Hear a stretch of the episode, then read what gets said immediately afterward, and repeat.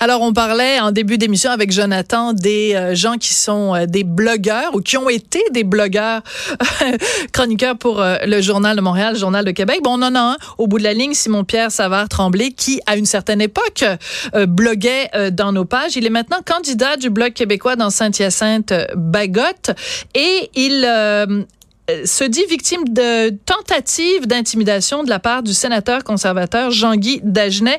Simon-Pierre, bonjour. Bonjour, Sophie. Est-ce qu'on se tutoie? Mais là, t'es rendu un candidat politique, donc je suis obligée de vous vous voyez, monsieur Savard-Tremblay. Ah, dans ce cas-là, à votre guise, Sophie. Alors, tu, euh, vous voyons-nous, euh, monsieur Savard-Tremblay. Donc, qu'est-ce qui s'est passé là? Qu'est-ce que vous, vous avez dit? Et quelle a été la réaction de ce sénateur conservateur? C'est quoi cette chicane-là encore, là?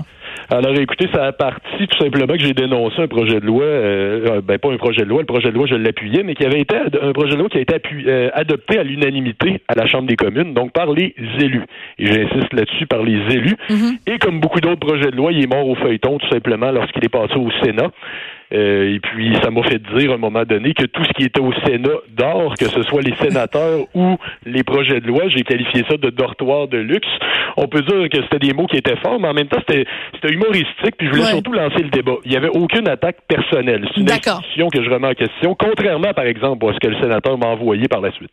D'accord. Alors, le sénateur en question, donc Jean-Guy Dagenais, a répondu et euh, ben, il n'est pas allé avec euh, le dos euh, de la cuillère. Donc, il vous a envoyé une lettre dans laquelle il dit que vous êtes... Euh, être ignorant politique est une chose. En faire la preuve, comme vous venez de le faire, démontre que vous êtes bien loin d'avoir les qualités requises pour devenir député. Autrement dit, il vous traite d'ignorant politique et il dit que vous êtes incompétent et que vous n'êtes pas à la hauteur de la tâche. Euh, qu'est-ce que vous avez envie de lui répondre? Alors, est-ce que, ben, en fait, je lui ai répondu déjà, j'ai envoyé une réplique euh, euh, qui répondait à la plupart de ses points. Euh, regardez, euh, c'était, c'était une lettre d'attaque personnelle qui n'avait pas sa place. Moi, j'ai bien dit d'ailleurs que je me suis pas senti intimidé. C'est que hier, T V A m'a demandé ah, d'accord. si c'est de l'intimidation, parce que lui, chez lui, il y a un pattern, pour le dire en bon français, il avait déjà fait le coup à une députée du N P D en ah. deux mille treize. C'est le même genre de procédé, une lettre extrêmement condescendante. Et à l'époque, le N P D avait été jusqu'à porter plainte à, au président de la Chambre des communes, qui était d'ailleurs Andrew Scheer. Ah oui, OK. Et puis, euh, moi, dans mon cas, donc, je vais simplement dire, c'est clair que c'est une tentative. Je pense que chez ce monsieur-là, euh, il y a ce, ce type de, de, de comportement qui, qui est récurrent, qui revient souvent. Et euh, ça me semble indigne d'un sénateur, parce que, regardez, il y a toutes sortes, il mentionne mes origines autochtones, ça n'a aucun rapport là-dedans. Euh, il accuse Et, François Blanchet. Simon-Pierre, je ne savais même pas. Jugement. Vous avez des oui, origines oui, autochtones? Oui, je le savais même oui, pas. Je suis Huron, Huron-Wendat, oui, j'ai écouté, puis c'est pas quelque chose que j'ai, j'ai souvent crié sur tous les toits. J'ai fait, je pense, dans, sur des centaines de textes quand j'avais mon blog au Journal de Montréal. Je l'ai parlé une fois, je pense. Donc, c'est, c'est pas que ça fait partie de moi, mais je suis pas, c'est pas quelque chose que je crie sur tous les toits. Là. N'importe je pas quoi. Ouais. Politique là-dessus. Mais je le donc, savais même pas. pas. À amener ouais. ça, là. Bon. Ouais. Vous voyez, vous l'apprenez vous-même. Ben oui. Et puis, euh, donc, il, il, il est parti là-dessus. Donc, il accusait aussi, il m'accusait d'être ignorant politique. Il, il, il disait que vraisemblablement, je ne suivais pas ce qui se passait au Parlement, que j'ai, okay. je comprenais rien. Mais, il m'a mais... invité à refaire mes devoirs, mais je l'inviterais, lui, peut-être à regarder ce qui se passe dans le monde, parce qu'il n'y a qu'une poignée sur la près d'une centaine de Sénats qui existent dans le monde.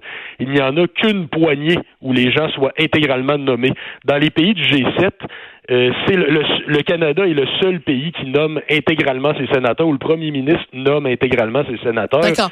Même le, la, la Grande-Bretagne, qui est un peu le modèle de Sénat britannique, il y a une part élective en quelque part quand même. D'accord. Alors, c'est parce que au-delà de votre chicane, parce que bon, faut quand même oui. appeler ça comme ça, là, quand euh, quand c'est deux femmes en politique, on appelle ça du crêpage de chignon.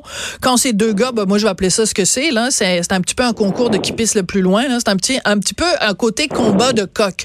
Parce que vous, vous êtes jeune. Lui est plus vieux, donc vous l'accusez d'être paternaliste. Lui vous accuse de pas avoir assez d'expérience puis de parler à travers votre chapeau. Bon, c'est correct. Mettons ça de côté.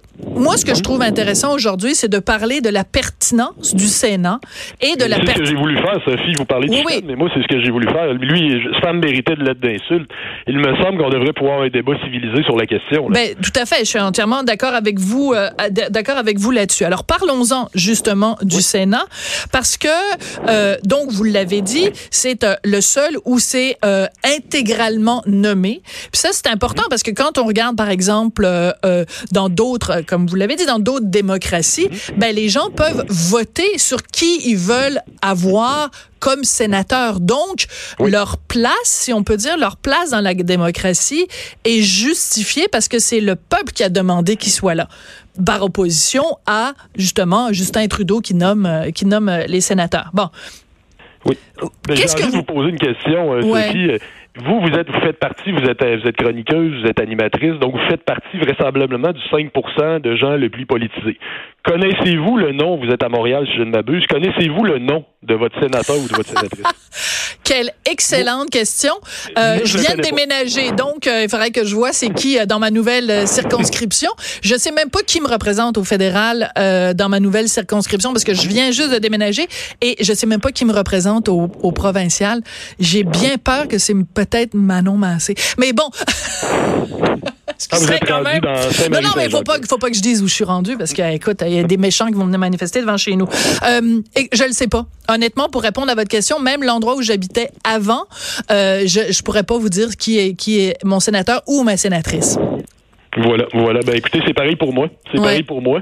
Euh, on l'ignore. J'imagine que l'immense majorité, la quasi-unanimité des gens l'ignorent, ce qui est inquiétant.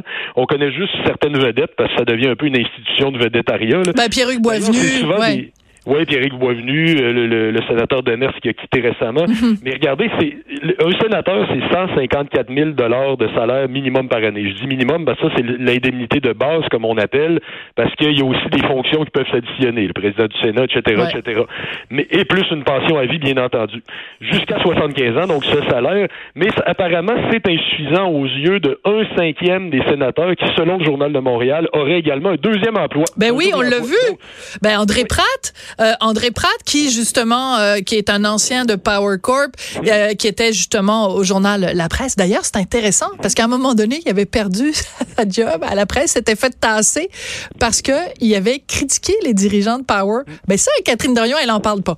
On referme ici la parenthèse sur Power Corp, mais on y reviendra peut-être à un moment donné avec André Pratte, qui sait. Donc oui, André Pratte, ce que vous dites est intéressant parce oui. que souvent, il y a un problème de légitimité. C'est des gens ouais. nommés par le premier ministre, parfois des gens qui sont battus dans leur circonscription. C'est le cas d'ailleurs du sénateur Dagenais qui m'a qui m'a interpellé il y a quelques jours. Lui a été défait dans la circonscription de Saint-Hyacinthe-Bagot en deux mille onze. Ça, ça veut dire que les électeurs d'une circonscription disent on ne veut pas que tu, pas que tu sièges dans un parlement, mais un passe-droit du premier ministre pour service rendu parce qu'on est du bon bord. Hum. Quand c'est les bleus au pouvoir, ils nomment des bleus, puis quand c'est les rouges au pouvoir, ils nomment des rouges. Faudrait que c'est un peu un relent d'aristocratie, finalement. Faudrait que ça, faudrait que ça arrête parce qu'on parle quand même de, de... Quand on regarde en plus depuis Justin Trudeau, depuis son arrivée, trente-huit pour cent de plus de budget de fonctionnement. On ouais. est passé de quatre-vingt-deux virgule sept millions de dollars à cent quatorze millions de dollars en termes de, de budget de fonctionnement pour le Sénat. Donc, oui. je pense que nous, comme payeurs de taxes et comme électeurs, on est en droit d'avoir un débat sur la pertinence de cette institution-là. Et moi, je crois qu'on est rendu à une époque où il faut l'abolir. Et c'est intéressant aussi parce que vous parliez tout à l'heure des sénateurs, sénatrices qui sont des vedettes. Il y a Julie Miville-Dechêne, donc, qui est une, une, une ancienne journaliste pour qui j'ai le plus grand respect, qui a été au Conseil du statut de la femme et qui est maintenant euh, sénatrice et qui, elle, contribue de l'intérieur, justement, à critiquer un certain nombre de choses que font ou ne, ou, ou ne devraient pas faire les sénateurs, comme par exemple des voyages payés. Elle, elle, elle a fait des sorties publiques en disant que ça lui posait, que ça lui causait un malaise que des sénateurs euh, se fassent payer des voyages par euh, différents groupes d'influence ou différents lobbies. Et euh, donc, il y a, y a quand même des gens au sein même du Sénat qui veulent peut-être réformer l'institution. Ben écoutez, je, je leur souhaite bonne chance, mais c'est, c'est une institution qui est euh, quasi réformable parce qu'il faut un changement constitutionnel. Ouais. Donc bonne chance. Moi j'ai l'impression que c'est cimenté, que ça a été, que c'est collé, que c'est, ouais. que c'est fermé à double tour et que la clé est très loin dans un marais, puis on sait pas lequel. Là. D'accord. Euh, vous vous critiquez au bloc là, vous critiquez le oui. Sénat, c'est ci, le Sénat et ça. Qu'est-ce que vous proposez à la place? Soyons positifs. Écoutez, oui, nous, on propose l'abolition. Et également, vous connaissez évidemment notre position sur la question nationale. Oui. Pour nous, on pense que ça, ça, ça réglerait tout simplement ce problème et bien d'autres problèmes que le Québec euh, devienne pleinement indépendant. Mais là, à court terme, en attendant que tout ça se fasse, on, on, on, je vous annonce, en fait, c'est une position que le Bloc a et je vous l'annonce pour la première fois à vous maintenant. Euh, même, à partir de maintenant, nous souhaitons que les postes de sénateurs qui représente le Québec, donc mm-hmm. les postes vacants. Si on prend, par exemple, Jacques Demers, qui vient de quitter, il a eu, son, il a eu soixante-quinze ans, donc M. Demers n'est plus là, qu'à partir de maintenant, l'Assemblée nationale puisse nommer les sénateurs pour les remplacer. On n'a pas besoin de... Et qu'ensuite, le, le bureau du premier ministre approuve, donc donne son approbation à ça, et autrement dit, nomme, euh, nomme officiellement la personne qui aurait été choisie par le Parlement québécois. Et euh, on n'a pas besoin de modification constitutionnelle pour ça. Ça nous semble être un moindre mal. D'ailleurs, le gouvernement Legault en avait fait la demande par rapport à la Cour suprême. D'accord.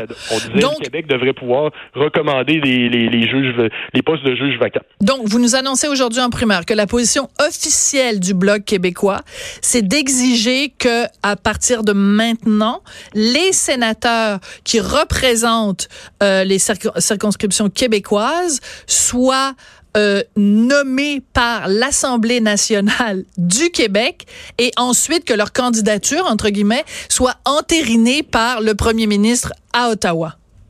Absolument, c'est exactement ça, mais notre position est, est également l'abolition de l'institution, précisons-le également, oh. mais en attendant que ça se fasse, la formule que vous venez si bien de synthétiser et de résumer, c'est, c'est ce que nous prônons, oui. Ben, c'est donc sûr là, que il va avoir un cas, étant donné le départ de M. Demers, il va avoir un cas à régler très bientôt. Là. Mais c'est sûr qu'au Bloc, quand on est indépendantiste, on souhaite que le, Can- le Québec se sépare du Canada. Puis si le Québec se sépare du Canada, ben, on n'aura même plus besoin d'envoyer des sénateurs à Ottawa. On fera plus partie de ce pays-là. Alors ça va oui, régler ben, le problème. Le Canada, bien des égards, s'est séparé du Québec dans, dans, dans les décisions qu'il prend. Ah, ben ça, c'est un autre débat. Ben, en tout cas, merci pour cette primaire, Simon-Pierre Savard-Tremblay. Et puis, euh, ben, allez donc prendre un verre, une petite bière, là, de, une petite microbrasserie avec le sénateur euh, Dagenais. Là. On n'aime pas ça, la chicane. On n'aime aime... pas ça, la chicane au Québec. C'est non. vrai qu'on dit toujours de ne pas parler de politique et de religion euh, quand, c'est, euh, quand c'est Noël. C'est vrai qu'on n'aime pas ça. Mais en plus, ben, écoutez, ben oui, pourquoi pas. On a une, on a une excellente euh, microbrasserie euh, dans le centre-ville de Saint-Hyacinthe qui s'appelle le Bilboquet. Ils vont être contents que je leur fasse une publicité en plus. Exactement. Donc, ben oui, écoutez, rendez-vous au sénateur quand il veut. Je prendrai une petite pause de campagne à un moment donné. Mais il faudra qu'ils me garantissent que le ton va être respectueux. Ah, ben ça, ben, l'invitation est lancée. Merci beaucoup. Simon-Pierre Savard-Tremblay, donc, qui est candidat du Bloc québécois dans Saint-Hyacinthe-Bagot. Alors, on parle de prendre une petite bière. Ben, nous, régulièrement, mon mari et moi, on prend un petit verre de vin avec des invités vraiment plus intéressants les uns que les autres. C'est dans le cadre du balado Devine qui vient souper. Hey, on est rendu au vingt-deuxième épisode. Ça fait vingt-deux Devine qui vient souper euh, qui, euh, qu'on a fait. Imaginez le nombre de bouteilles de vin qu'on a bu pendant toutes ces émissions-là. Alors, euh, je veux vous parler de celui euh, qui est en ligne à compter d'aujourd'hui. C'est avec le cinéaste Jean-Claude Lord et la comédienne et animatrice Daniel Ouimet.